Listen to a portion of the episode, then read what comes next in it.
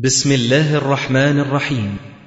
تسجيلات السلف الصالح للصوتيات والمرئيات والبرمجيات.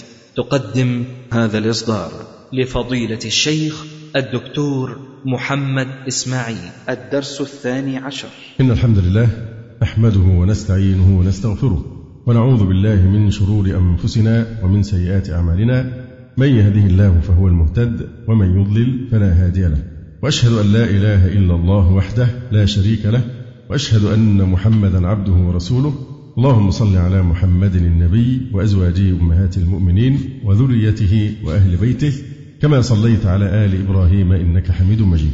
أما بعد فقد انتهينا في الكلام حول اعتقاد الرافضة في مصادر الإسلام وموقفهم من القرآن الكريم إلى الكلام على مصحف علي رضي الله تعالى عنه. يقول المصنف حفظه الله تعالى تقدم الإشارة إلى أن مصحف علي المزعوم جاء الحديث عنه في أول كتاب وضعه الشيعة وأنه قد جاءت بعض الروايات عنه عند أهل السنة ولكنها كما قال ابن حجر ضعيفة لا تصح. ولكن ما في كتب الشيعة سورة أخرى كما سلف وقد أكثر القوم من الحديث عن مصحف علي المزعوم والذي يحتوي كما يزعمون على زيادات على كتاب الله تبارك وتعالى. اهتم بإشاعة هذه الفرية الكليني ثقة دينهم في كتابه الكافي وعقد لها بابا خاصا بعنوان باب أنه لم يجمع القرآن كله إلا الأئمة عليهم السلام. وذكر فيه ست روايات لهم منها ما رواه عن جابر الجعفي أنه سمع أبا جعفر يقول ما ادعى أحد من الناس أنه جمع القرآن كله كما أنزل إلا كذاب.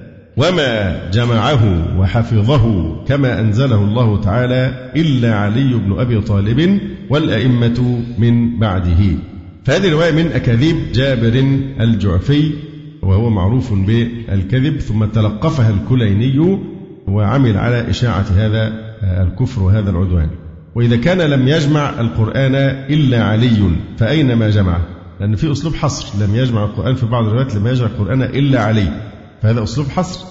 أو لم يدعي أحد أنه جمع القرآن كله إلا كذاب وأنه لم يجمعه إلا علي والأئمة.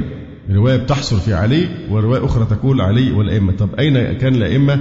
أين اشترك هؤلاء الأئمة الذين كانوا لم يخلقوا بعد في جمع القرآن؟ ثم أين هذا الذي جمعه علي؟ رضي الله تعالى عنه ولم يعرفه أحد من المسلمين. وكيف يصدق مثل هذا الإفك الذي نقله شرذمة من الكذابين وينكر إجماع الصحابة بما فيهم علي رضي الله تعالى عنه على العمل بهذا القرآن العظيم وتحكيمه وعلى نهجهم أئمة المسلمين بما فيهم علماء أهل البيت. إنها خرافات لا يصدقها عقل برئ من الهوى والغرض ولا تدخل قلبا خالطته بشاشة الإيمان.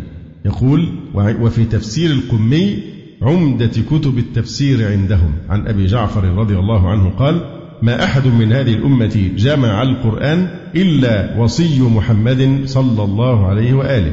يعني ذلك أمير المؤمنين عليا رضي الله عنه. ويفهم من رواية الكلاني أن كل إمام جمع القرآن وكأننا أمام كتب متعددة لا كتاب واحد.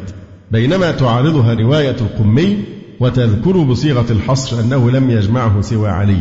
ثم هم يقولون في رواياتهم وأبوابهم. من ادعى أنه جمع القرآن غير الأئمة فهو كذاب مع أنهم زعموا أن القرآن كان مدونا مجموعا من عهد النبي صلى الله عليه وسلم ويستدلون على هذا برواية جاءت في البحار. فهل كان الحسن والحسين وبقية الأئمة هم الذين يتولون جمعه في عهد النبي صلى الله عليه وسلم؟ وتذكر بعض هذه الأساطير أن بعض الشيعة اطلع على هذا المصحف المزعوم. فعن ابن عبد الحميد قال دخلت على أبي عبد الله رضي الله عنه فأخرج إلي مصحفا قال فتصفحته فوقع بصري على موضع منه فإذا فيه مكتوب هذه جهنم التي كنتم بها تكذبان فاصليا فيها لا تموتان فيها ولا تحييان. قال المجلسي يعني الأولين يعني أبا بكر وعمر رضي الله تعالى عنهما فقاتل الله الرافضة يعنون بذلك حبيبي رسول الله صلى الله عليه وسلم وصهريه وخليفتيه ووزيريه وأفضل الخلق بعد النبيين أبا بكر وعمر رضي الله تعالى عنهما. فهو تصفح كده خلسة هذا المصحف الذي قدمه له فرأى فيه إيه؟ هذه الأسرار بقى آيات سرية. هذه جهنم التي كنتم يبقى كنتم حتى ده لحن كنتم بخاطب مثنى هذه جهنم التي كنتم بها تكذبان فاصليا فيها لا تموتان فيها ولا تحييان. وإذا كانت هذه رواية تسمح لخواص الأئمة بالاطلاع على ذلك المصحف المزعوم فإن في الكافي رواية أخرى تخالف ذلك حيث جاء فيه عن أحمد بن محمد بن أبي نصر قال دفع إلي أبو الحسن مصحفا. وقال لا تنظر فيه خد عليه عهد أنه ما تنظرش في المصحف ده. ففتحته يعني خان العهد وفتح المصحف ففتحته وقرأت فيه لم يكن الذين كفروا فلان وفلان وفلان. يقول فوجدت فيه اسم سبعين رجلا من قريش بأسمائهم وأسماء آبائهم. يعني بذلك إيه؟ الصحابة رضي الله تعالى عنهم. أسماء الصحابة الكبار كلهم إن دول هم المنافقين وهم الذين إيه؟ كفروا. يقول ففتحته وقرأت فيه لم يكن الذين كفروا. فوجدت فيه اسم سبعين رجلا من قريش بأسمائهم وأسماء أبائهم. قال فبعث إلي ابعث إلي بالمصحف.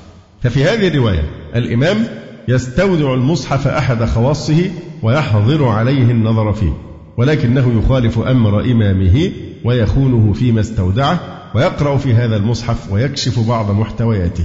فهذا المصحف الذي تتحدث عنه هذه الرواية مصحف سري محجوب عن الخاص والعام لا يطلع عليه سوى الإمام. وهو يشير إلى أن من موضوعاته تكفير صحابة رسول الله صلى الله عليه وسلم. فهو ليس كتاب الله الذي نزل للناس كافة والذي أثنى على الصحابة في جمل من آياته بل هو مصحف تتداوله الأيدي الباطنية بصفة سرية وتنسب بعض أخباره لأهل البيت لتسيء إليهم. وهذه الأسطورة أراها تعرض مرة أخرى بصيغة مغايرة لتلك الرواية السابقة حيث جاء في بصائر الدرجات عن البيزنطي. والبيزنطي هو هذا الشخص الذي روى هذه الأسطورة الآنفة الذكر ومثيلتها. وهذا هو الذي يروي هذه الأساطير. يفتري على كتاب الله وعلى الصحابة والقرابة وهو ثقة عندهم مع أنه خان إمامه وخالف أمره. جاء في معجم رجال الحديث للخوئي أحمد ابن محمد ابن أبي نصر زيد مولى السكوني أبو جعفر. وقيل أبو علي المعروف بالبيزنطي كوفي ثقة لقي الرضا وكان عظيم المنزلة عنده روى عنه كتابا ومات سنة إحدى وعشرين ومائتين هذا البيزنطي جاء في بصائر الدرجات عنه أن الرضا عليه السلام أودع عنده ذلك المصحف المزعوم. فقال هذا البيزنطي وكنت يوما وحدي ففتحت المصحف لأقرأ فيه فلما نشرته نظرت فيه في لم يكن. سورة لم يكن الذين كفروا. فإذا فيها أكثر مما في أيدينا أضعافه. دي سورة طويلة جدا. أضعاف السورة التي إيه؟ في المصحف الذي بأيدينا. فقدمت على قراءتها فلم أعرف شيئا. فأخذت الدوات والقرطاس فأردت أن أكتبها لكي أسأل عنها. فأتاني مسافر قبل أن أكتب منها شيئا معه منديل وخيط وخاتمه. فقال يا مولاي يأمرك أن تضع المصحف في المنديل وتختمه وتبعث إليه بالخاتم قال ففعلت. هذا البيزنطي يقول في هذه الرواية لم أعرف منها شيئا. وفي الرواية التي قبلها يقول إنه وجد فيها اسم سبعين رجلا من قريش بأسمائهم وأسماء آبائهم. وتأتي رواية أخرى له في رجال الكشي لتصوغ هذه الأسطورة بصورة ثالثة. فتقول عن أحمد بن محمد بن أبي نصر قال لما أوتي بأبي الحسن رضي الله عنه أخذ به على القادسية ولم يدخل الكوفة. أخذ به على براني البصرة. قال فبعث إلي مصحفا وأنا بالقادسية. ففتحته. فوقعت بين يدي سورة لم يكن فإذا هي أطول وأكثر مما يقرأها الناس. قال فحفظت منه أشياء. قال فأتى مسافر ومعه منديل وطين وخاتم. فقال هات. فدفعته إليه فجعله في المنديل ووضع عليه الطين وختمه فذهب عني ما كنت حفظت منه. فجهدت أن أذكر منه حرفا واحدا فلم أذكره. إذا هذه روايات ثلاث كلها عن هذا البيزنطي. في رواية بصائر الدرجات يزعم أنه لم يفهم شيئا مما قرأ.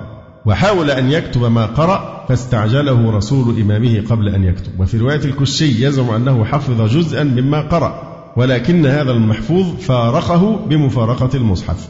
وفي رواية الكافي يعرف ما قرأ ويستذكر ما حفظ وأن ذلك يتعلق بأعداء الأئمة من قريش.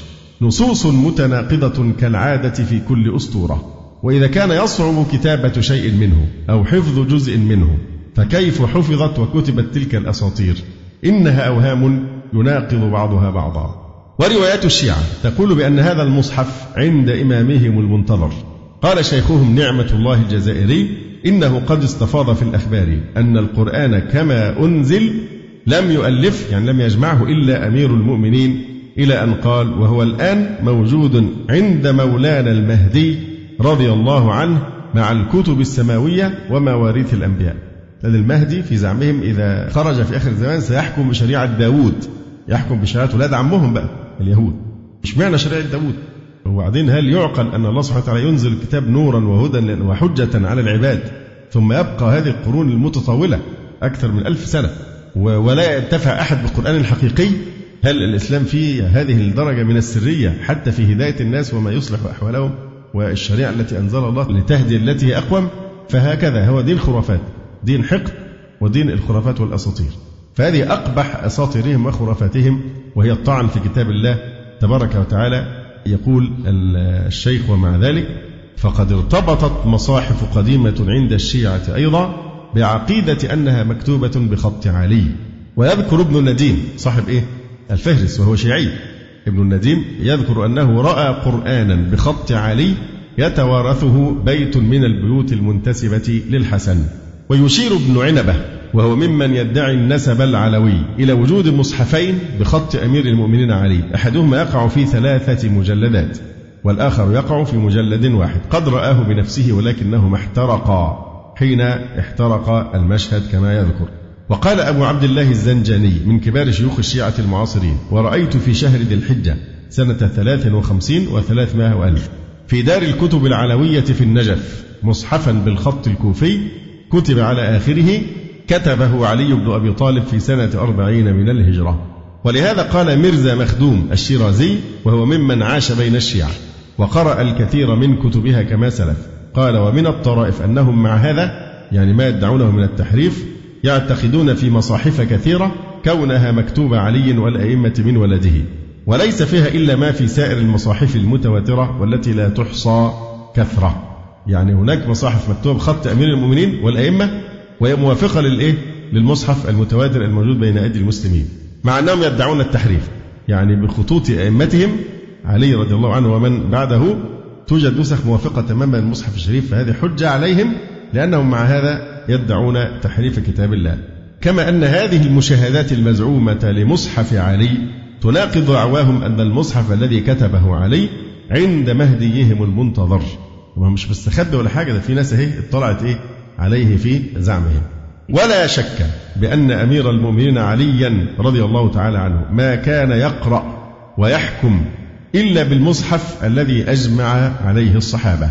وهذا ما تعترف به كتب الشيعة نفسها كما سلف. ولهذا أخرج ابن أبي داود بإسناد صحيح من طريق سويد بن غفلة قال قال علي رضي الله عنه لا تقول في عثمان إلا خيرا فوالله ما فعل الذي فعل في المصاحف إلا عن ملأ منا. لأنهم كانوا يعني يسبون عثمان ويقولون يسمونه إيه حراق المصاحف.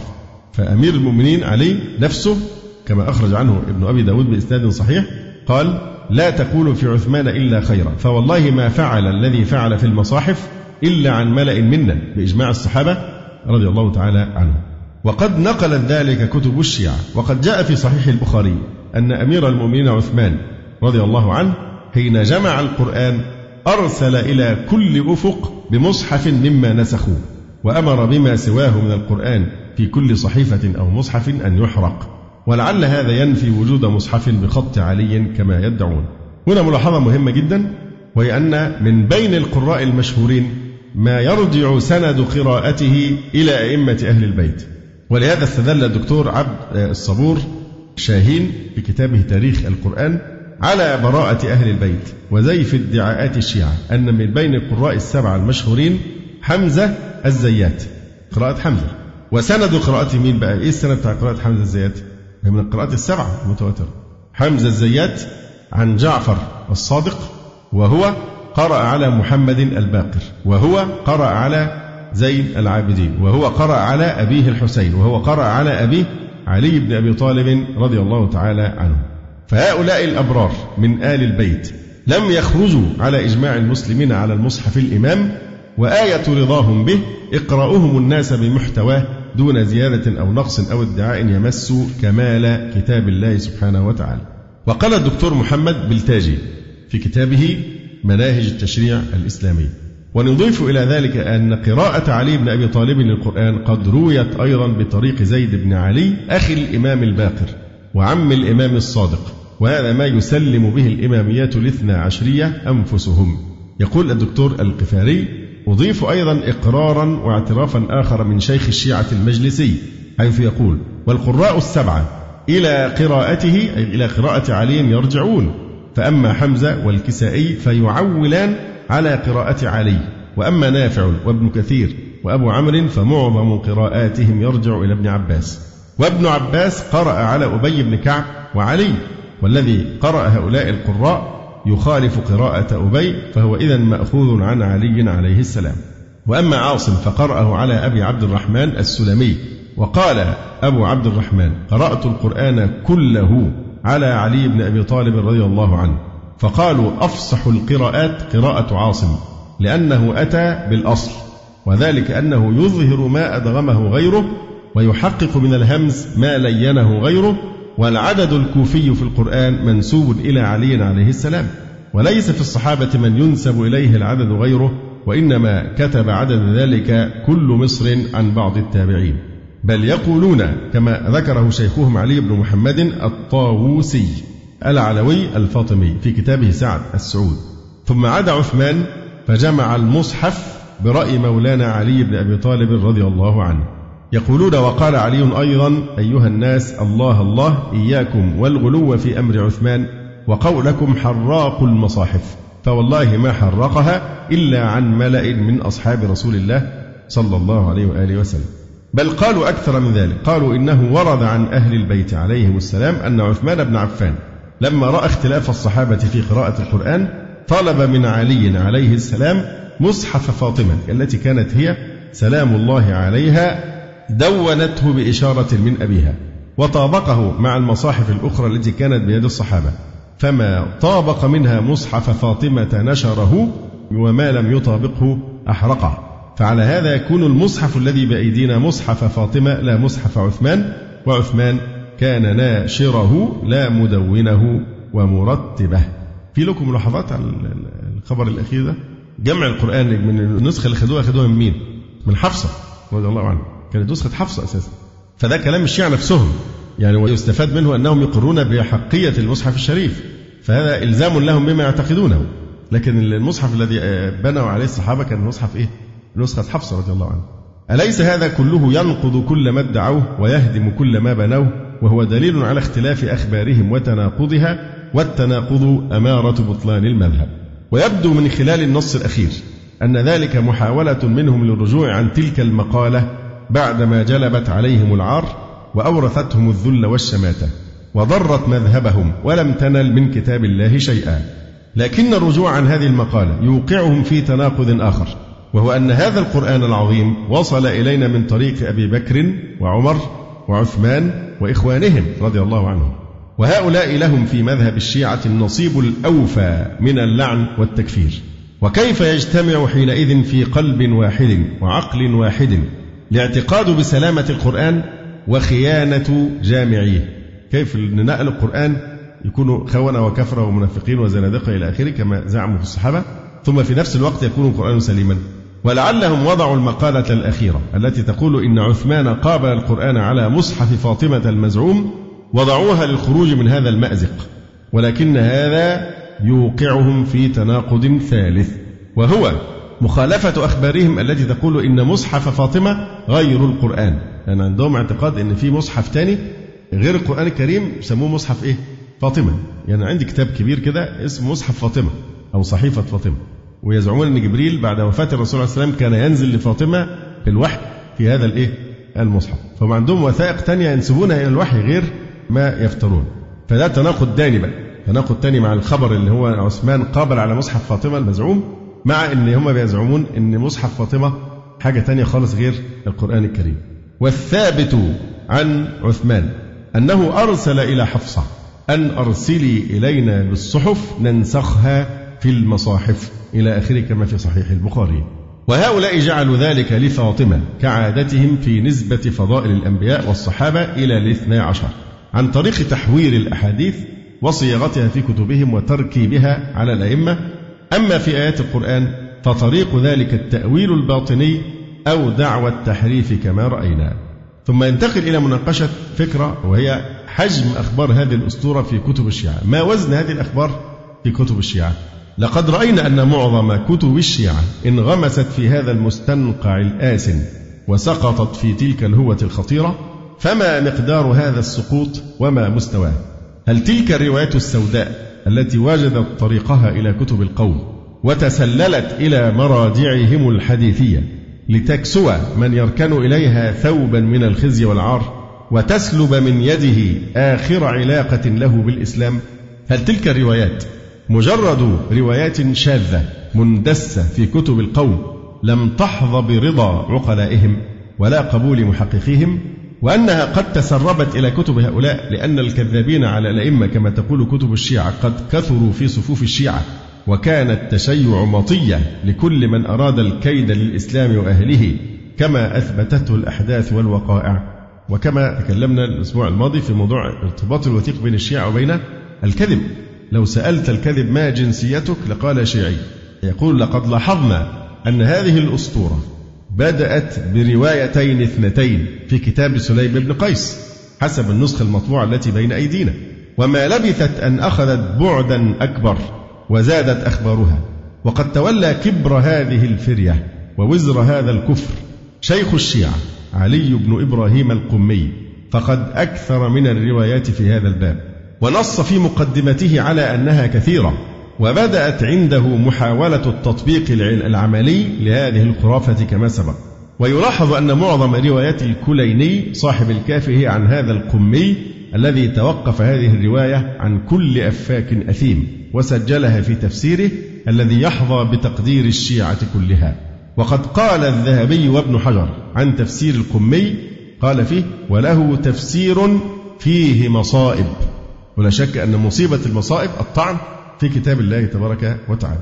الحقيقة أنا سعدت جدا لما عرفت أن إن واحد من الشيعة عامل رد على على الكتاب على هذا الكتاب القيم كتاب أصول مذهب الشيعة. وحرصت حرصا شديدا إلى أن وصلتني نسخة بعض الإخوة جزاهم الله خيرا جاب لي نسخة من الكتاب اللي هو بيرد على افتراءات الدكتور القفاري. فتضاعفت سعادتي لما قرأت الكتاب وجدت إنه مش عارفين يمسكوا على القفاري أي حاجة. كلام كله لا قيمة له ولا وزن وليس فيه رائحة العلم ولا الصدق.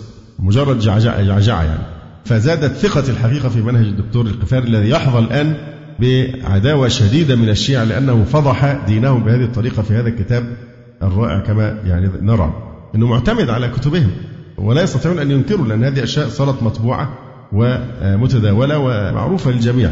يقول كانت دوائر الغلاة في القرن الثالث تعمل على الإكثار من صنع الروايات في هذا حتى أن شيخهم المفيد الذي يلقبونه بركن الإسلام وآية الله الملك العلام المتوفى سنة ثلاث عشرة وأربعمائة. يشهد باستفاضتها. إن القراءات في تحريف القرآن الكريم مستفيضة. دي قراءات كتير ومشهورة جدا يعني مستفيضة.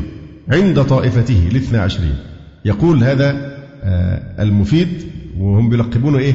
ركن الإسلام وآية الله الملك العلام. ماذا يقول ركن الإسلام وآية الله الملك العلام؟ يقول في كتابه أوائل المقالات إن الأخبار قد جاءت مستفيضة. يعني مش روايتين ولا ثلاثة دي حاجة إيه؟ مستفيضة. عن أئمة الهدى من آل محمد صلى الله عليه وآله وسلم باختلاف القرآن وما أحدثه بعض الظالمين فيه من الحذف والنقصان. والعياذ بالله. كفر بواح. وده اللي يكشف أيضا الشيعة أن الكتب اللي تحتوي على الروايات دي ما حقها؟ حقها أن تحرق وتنبذ نبذ النواة. وما حق من يروي هذه الروايات ويقرها؟ حقه أن يكفر. يعلن عن أن هذا كافر خارج من ملة الإسلام. ولكن التلاعب وراء التقية والروغان في الحوارات والإنكار أحيانا والتقية أحيانا أخرى كل هذا مما يفقد الثقة في هؤلاء القوم وفي دينهم. هذه الاستفاضة اللي هو بيقول إن الروايات إيه؟ أخبار جاءت مستفيضة عن أئمة الهدى باختلاف القرآن وما أحدثه بعض الظالمين فيه من الحذف والنقصان. يعني هل يبقى بعد القرآن الكريم شيء يقدس عند المسلمين؟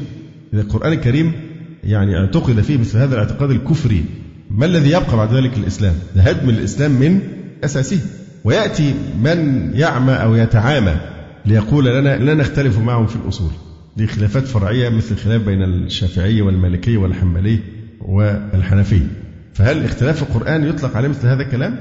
يقول هذه الاستفاضة هي ثمرة الوضع والكذب على أهل البيت والذي نشط في القرن الثالث على يد شرذمة من شيوخهم ولو كان عند أهل البيت شيء لقرأوا به دون ما سواه ولأخرجوه للناس ولم يسعهم كتمانه ولكن أهل البيت باعتراف الشيعة لم يقرأوا إلا كتاب الله فعلم براءتهم من هذا الافتراء وثبت أن دينا يستفيض فيه الباطل باطل.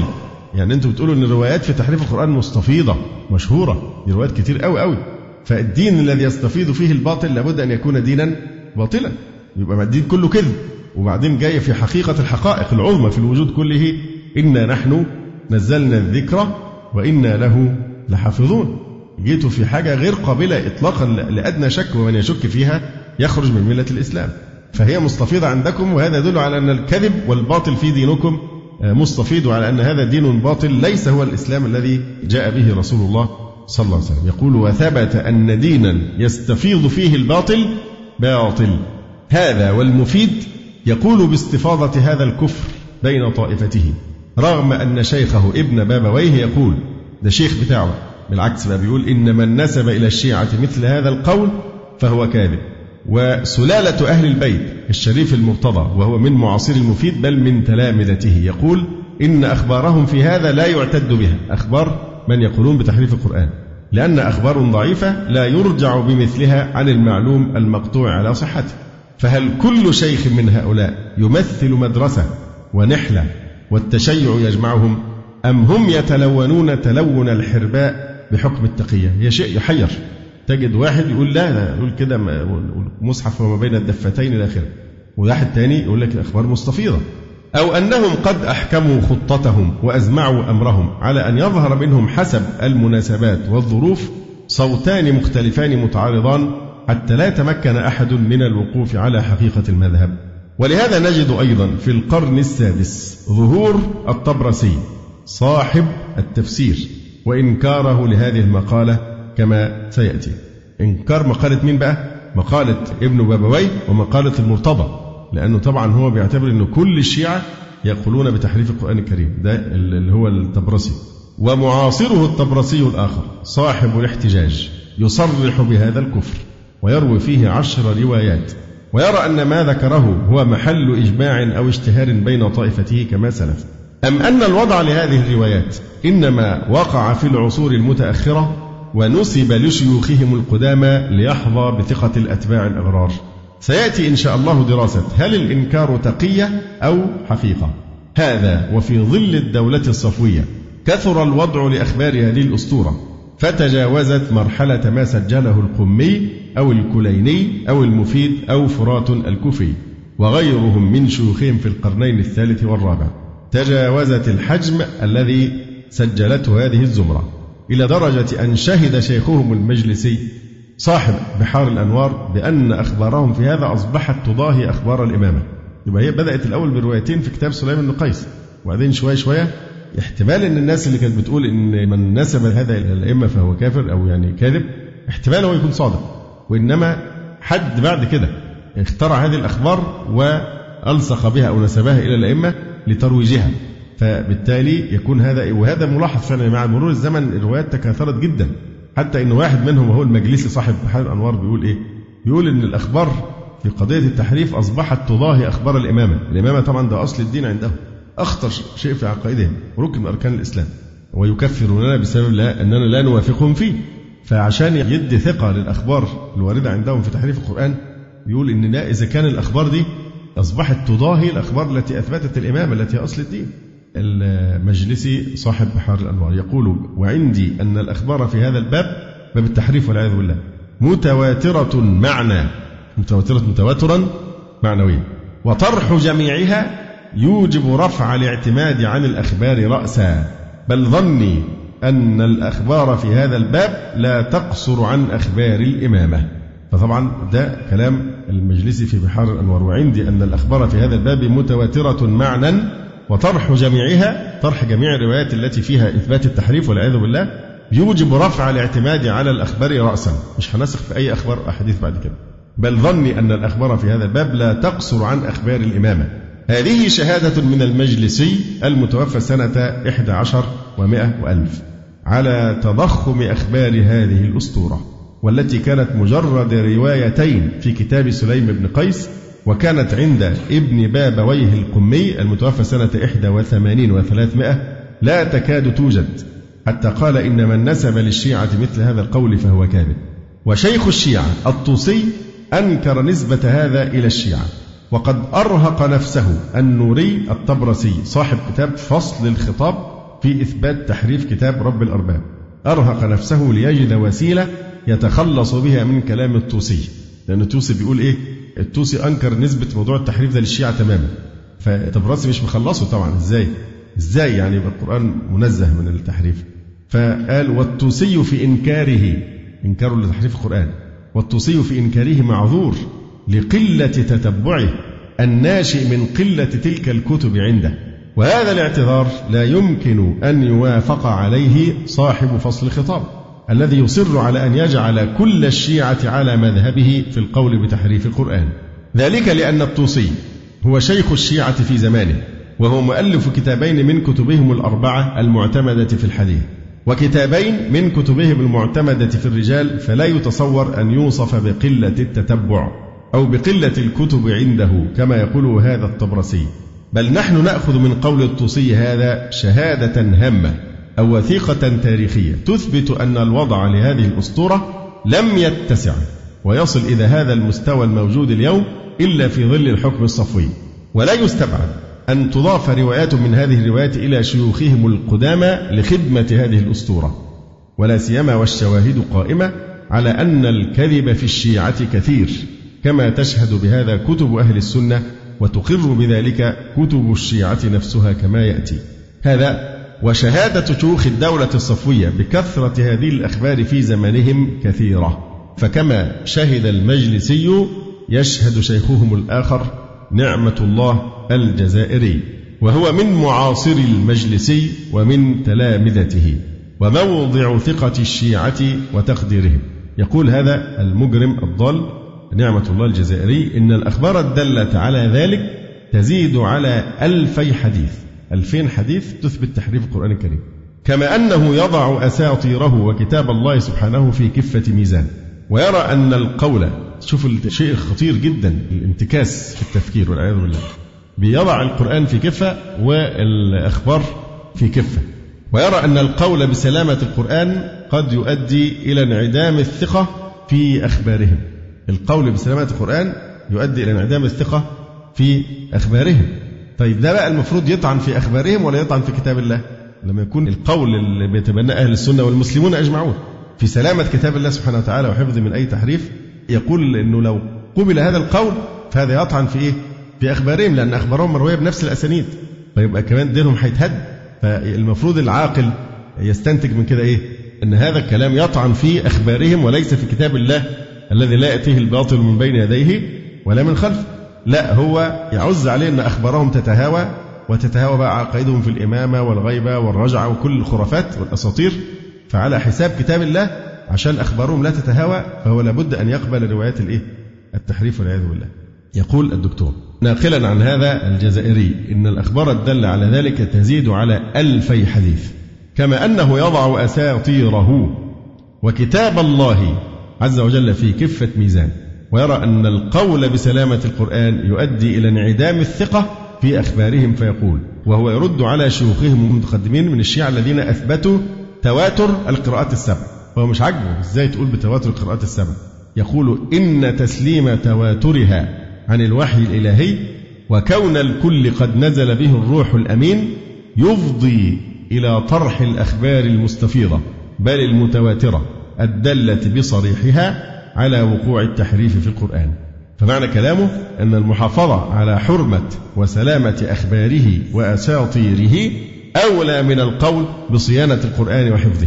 وهذا هو نفس ما قاله شيخهم المجلسي حينما قال كما مر وطرح جميعها رفض جميع روايات التحريف يوجب رفع الاعتماد على الأخبار رأسا. يا ريت إلى انهار دينكم وعدتم إلى دين الإسلام. لأن كل أخباركم أيضا هي إيه؟ أساطير وخرافات وكذب ووضع هذا هو الخيار الصعب في نظر هذه الزمرة.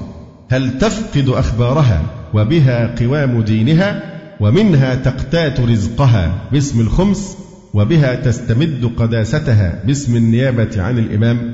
أتخسر كل هذه المكاسب التي تجنيها أم تقول بتغيير القرآن فتجني تكفير المسلمين لها وصعوبة التبشير بدينها وتقلص أتباعها وضمور مكاسبها من بعد ذلك.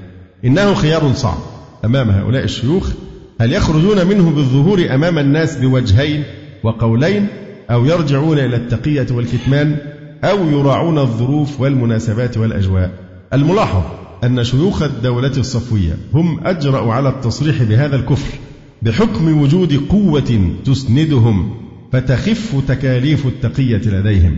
ولهذا كثرت أقوالهم بتواتر هذا الكفر عندهم حتى زعم شيخهم أبو الحسن الشريف وهو من تلامذة المجلسي بأنه يمكن الحكم بكونه من ضروريات مذهب التشيع. إن القول بتحريف القرآن من ضروريات مذهب التشيع والعياذ بالله وقال ثقتهم محمد صالح المازندراني المتوفى سنة 81 وألف وإسقاط بعض القرآن وتحريفه ثبت من طرقنا بالتواتر معنى كما يظهر لمن تأمل كتب الأحاديث يعني كتب أحاديثهم من أولها إلى آخره ويقول شيخهم محسن الكاشاني عايزين بقى فتاوى بتكفير الناس دي واحد واحد. ووجوب إحراق كتبهم الذي اشتملت على هذا الكفر طعن في الكتاب الكريم. مش بالكلام اللي هو التقية وإن إحنا نرفض هذا الكلام وإن إحنا نؤمن بالقرآن الذي بين الدفتين إلى آخره. لا خذوا موقف بقى حقيقي من الكتب التي تحتوي هذا الكفر وهي مقدسة عندكم. ووضحوا حكم هؤلاء الكفار الذين يطعنون في كتاب الله ويزعمون أنه من ضروريات مذهبكم. ده المنطق اللي المفروض يتخذونه لو عايزين تقريب صحيح لأهل السنة. ويقول شيخهم محسن الكاشاني المستفاد من الروايات من طريق أهل البيت عليهم السلام أن القرآن الذي بين أظهرنا ليس بتمامه كما أنزل على محمد صلى الله عليه وآله وسلم. بل منه ما هو خلاف ما أنزل الله ومنه ما هو مغير محرف. وأنه قد حذف عنه أشياء كثيرة منها اسم علي عليه السلام في كثير من المواضع ومنها غير ذلك وأنه ليس أيضا على الترتيب المرضي عند الله وعند رسوله صلى الله عليه وآله وسلم. هذا بعض ما قاله شيوخهم في تلك الفترة فترة الحكم الصفوي عن حجم الروايات والأخبار عندهم. الحكم الصفوي الذي نشر التشيع في إيران بالحديد والنار والقتل والتعذيب. قتل مليون سني. في إيران من أجل تحويل الأغلبية السنية في إيران إلى هذا الدين الرافضي بالحديد والنار والمذابح التي جرت منها دماء المسلمين أنهار على يد إسماعيل الصفوي الشاه إسماعيل الصفوي. أصلا تحول الأغلبية السنية في إيران إلى هذا الدين كان بالقهر وبالإكراه. يقول هذا بعض ما قاله شيوخهم في تلك الفترة عن حجم الروايات والأخبار عندهم وهي شهادة خطيرة تؤكد تواتر هذه الفرية عندهم واستفاضتها في كتبهم وهذا بلا شك دليل بطلان أخبارهم كلها. زي ما هم قالوا طرح الروايات التي تثبت تحريف القرآن تستوجب طرح كل ديننا. وهذا هو الحقيقة أن من قال بسلامة القرآن لابد أن يطرح كل المرويات التي في دينهم الباطل في غير هذه القضية. يقول وهذا بلا شك دليل بطلان أخبارهم كلها فما دام الكذب عندهم يصل إلى حد التواتر. الكذب متواتر. إذا فلا ثقة بسائر أخبارهم ولأن معظمها طبعا مش متواتر بقى أحاد. فإذا كان الكذب عندكم متواتر فأولى أن نحن نرفض كل إيه؟ أخباركم وطبعا معظمها أحاد. وكل من يذهب هذا المذهب فإنه ليس من الإسلام في شيء. وإن دين هؤلاء ليس دين الأئمة بل هو دين المجلسي أو القمي أو الكليني أو العياشي أو غيرهم. وإن مثل هؤلاء كمثل سائر الزنادقة الذين ظهروا في التاريخ الإسلامي. وإن ذلك القناع الذي أضفوه على حقيقتهم المعادية للإسلام وأهله قد انكشف بهذه الدعوة وإن أخبارهم التي نسبوها زورا وكذبا لأهل البيت قد ظهر كذبها واستبان زيفها بهذا الكفر المعلن.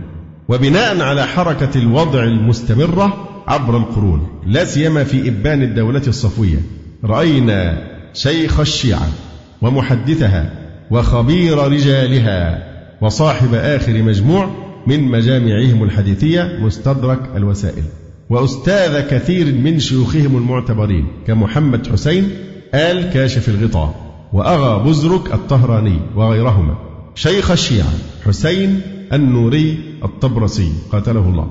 يرى أنه لا ينبغي عندهم النظر في أسانيد تلك الأساطير لتواترها من طرقهم. يعني ثبوتها بالتواتر يغني عن دراسة الإيه؟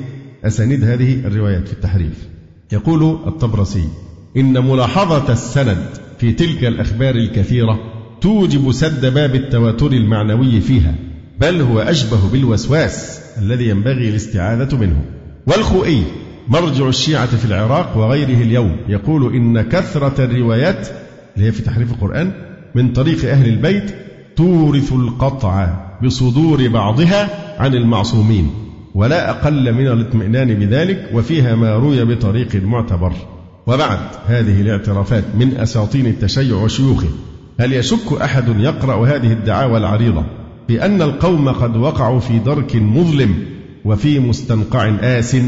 وكم يتألم المسلم وهو يقرأ مثل هذه الكلمات المظلمة؟ وكم يشفق على قوم اعتمدوا في دينهم على كتب حوت هذا الغثاء وركنوا في أمرهم على شيء شيوخ يجاهرون بهذا الكفر. قد باعوا أنفسهم للشيطان وجعلوا نواصيهم بيده. ولكن هل الشيعة كلهم على هذا الطريق المظلم؟ وهل هم جميعا قالوا بهذا الكفر والإلحاد؟ هذا ما سنتحدث عنه في الفقرة التالية. يقول وبعدما رأينا أن معظم كتب الشيعة سقطت في هذه الهوة المظلمة وعرضنا لشيء من مضامين هذه الروايات مما تتضح به صورتها وتتبين به حقيقتها. ثم حاولنا التعرف على القدر الكمي الناحية الكمية والوزن الإسنادي لهذه الروايات. ورأينا أن مهندسي التشيع عملوا جاهدين على الوضع والزيادة لأخبار هذه الأسطورة عبر القرون. حتى اعترف طائفة من شيوخهم المعتبرين عندهم باستفاضتها وتواترها. وأنه لا ينبغي لذلك النظر في أسانيدها. فهل جميع شيوخ الشيعة الاثني عشرية يتفقون معهم في هذا الحكم؟ يقول شيخهم المفيد متوفى سنة 13 و400 في كتابه أوائل المقالات وهو من كتبهم المعتبرة عندهم باعتراف شيوخهم المعاصرين. يقول واتفقوا يحكي إجماع. واتفقوا يعني الإمامية. واتفقوا على أن أئمة الضلال يعني بهم إيه؟ الصحابة والعياذ بالله. رضي الله عنهم واتفقوا أي الإمامية على أن أئمة الضلال خالفوا في كثير من تأليف القرآن وعدلوا فيه عن موجب التنزيل وسنة النبي صلى الله عليه وسلم. يبقى بيحكي مين بقى؟ الإمامية اتفقوا على كده ده إجماع عندهم. وأجمعت المعتزلة والخوارج والزيدية والمرجئة وأصحاب الحديث على خلاف الإمامية اللي هي عصمة وحفظ الإيه؟ القرآن الكريم. وهذه شهادة مهمة واعتراف صريح من مفيد الشيعة أن سائر الفرق الإسلامية لم تقع في هذا الكفر الذي وقعت فيه طائفته. وهي شهادة تلجم أولئك الروافض الذين يحاولون من منطلق جبان أن يصموا أهل السنة بشيء من هذه الفرق. حاولوا يدسوا في الكلام أن حكي تحريف القرآن عن بعض أهل السنة عشان يزيلوا الشعور بالغربة. إزاء هذا الوضع. كمحاولة مكشوفة لإثبات هذا الكفر بطريقة النسبة الكاذبة لأهل السنة. يعني هو اللي يشك في القرآن الكريم يبقى مسلما؟ لا أهل سنة ولا خوارج ولا غيره. ده خارج من الملة. وعصمة أهل السنة من هذا الضلال لا تحتاج إلى هذا الاعتراف. ولكن ذكرناه هنا لأنه صادر من المخالف. وإنصاف المخالف أشد وقعا في النفس من إنصاف الموافق. ولأن في هذا وأمثاله ما يسكت أولئك المفترين الذين يفترون الكذب ولا يؤمنون. كما أن مفيدهم يعترف أيضا بأن إجماع طائفته قائم على هذا الكفر المبين ولم يذكر مفيدهم وجود خلاف بين علمائهم في هذا مع أن شيخه ابن بابويه القمي الملقب عندهم بالصدوق قد أنكر هذا في رسالته في الاعتقادات وأنكر نسبة الاعتقاد بالتحريف إليهم كما مر وتبعه على ذلك الشريف المرتضى والطوسي وهما من تلامذة المفيد ورابعهم الطبرسي. فلما لم يشر المفيد إلى خلاف شيخه القمي؟ يعني إزاي المفيد بيقول إن الشيعة اتفقوا الإمامية اتفقوا على موضوع أخبار التحريف مع أن شيخه ينكر هذه المقالة أصلا. فلما لم يشر المفيد إلى خلاف شيخه القمي؟ هل تجاهل المفيد لذلك من قبيل اقتناعه بأن مخالفته بسبب التقية أم ماذا؟ وليس ذلك فحسب بل إن المفيد نفسه وفي الكتاب ذاته. ذكر أن طائفة من أهل الإمامة أنكرت ذلك. ومثل دعوى المفيد يدعي النوري الطبرسي أن إجماع الشيعة قائم على هذا الكفر إلى أن جاء ابن بابويه القمي فخالف ذلك حتى قال إن ابن بابويه القمي أول من أحدث هذا القول في الشيعة في عقائده. ولعل القارئ يدرك محاولة هذا الطبرسي. الطبرسي النور الطبرسي هو صاحب فصل الخطاب بيحاول أن يجعل جميع الشيعة منذ وجدوا على مذهبه في والعياذ بالله إثبات التحريف. فلعل القارئ يدرك محاولة هذا الطبرسي لأن يجعل الشيعة منذ نشأتها كانت على مذهبه وأن مخالفة هذا المذهب كانت طارئة والحقيقة التي لا يماري فيها مسلم ولا يشك فيها من سبر التطور العقدي عند هؤلاء القوم أن أوائل الشيعة ما كانت على هذا الكفر. ما كان خلاف الشيعة في أول الأمر إلا في مسألة الإمامة ومن أحق بالإمامة. ثم ما لبثت أن انجرت من بدعة إلى أخرى حتى رأينا شيوخهم في القرن الثالث يتسابقون للوقوع في هذا الكفر. فأورثهم ذلك ذلا وعارا ومقتا من المسلمين. فأراد ابن بابويه الرجوع بهم إلى الأصل كما هو الظاهر. ولكن عقيدة التقية لديهم جعلت محاولة ابن بابويه لا تثمر ثمارها. وتبع ابن بابويه ثلاثة آخرون من شيوخهم كلهم أنكروا هذا كما مر.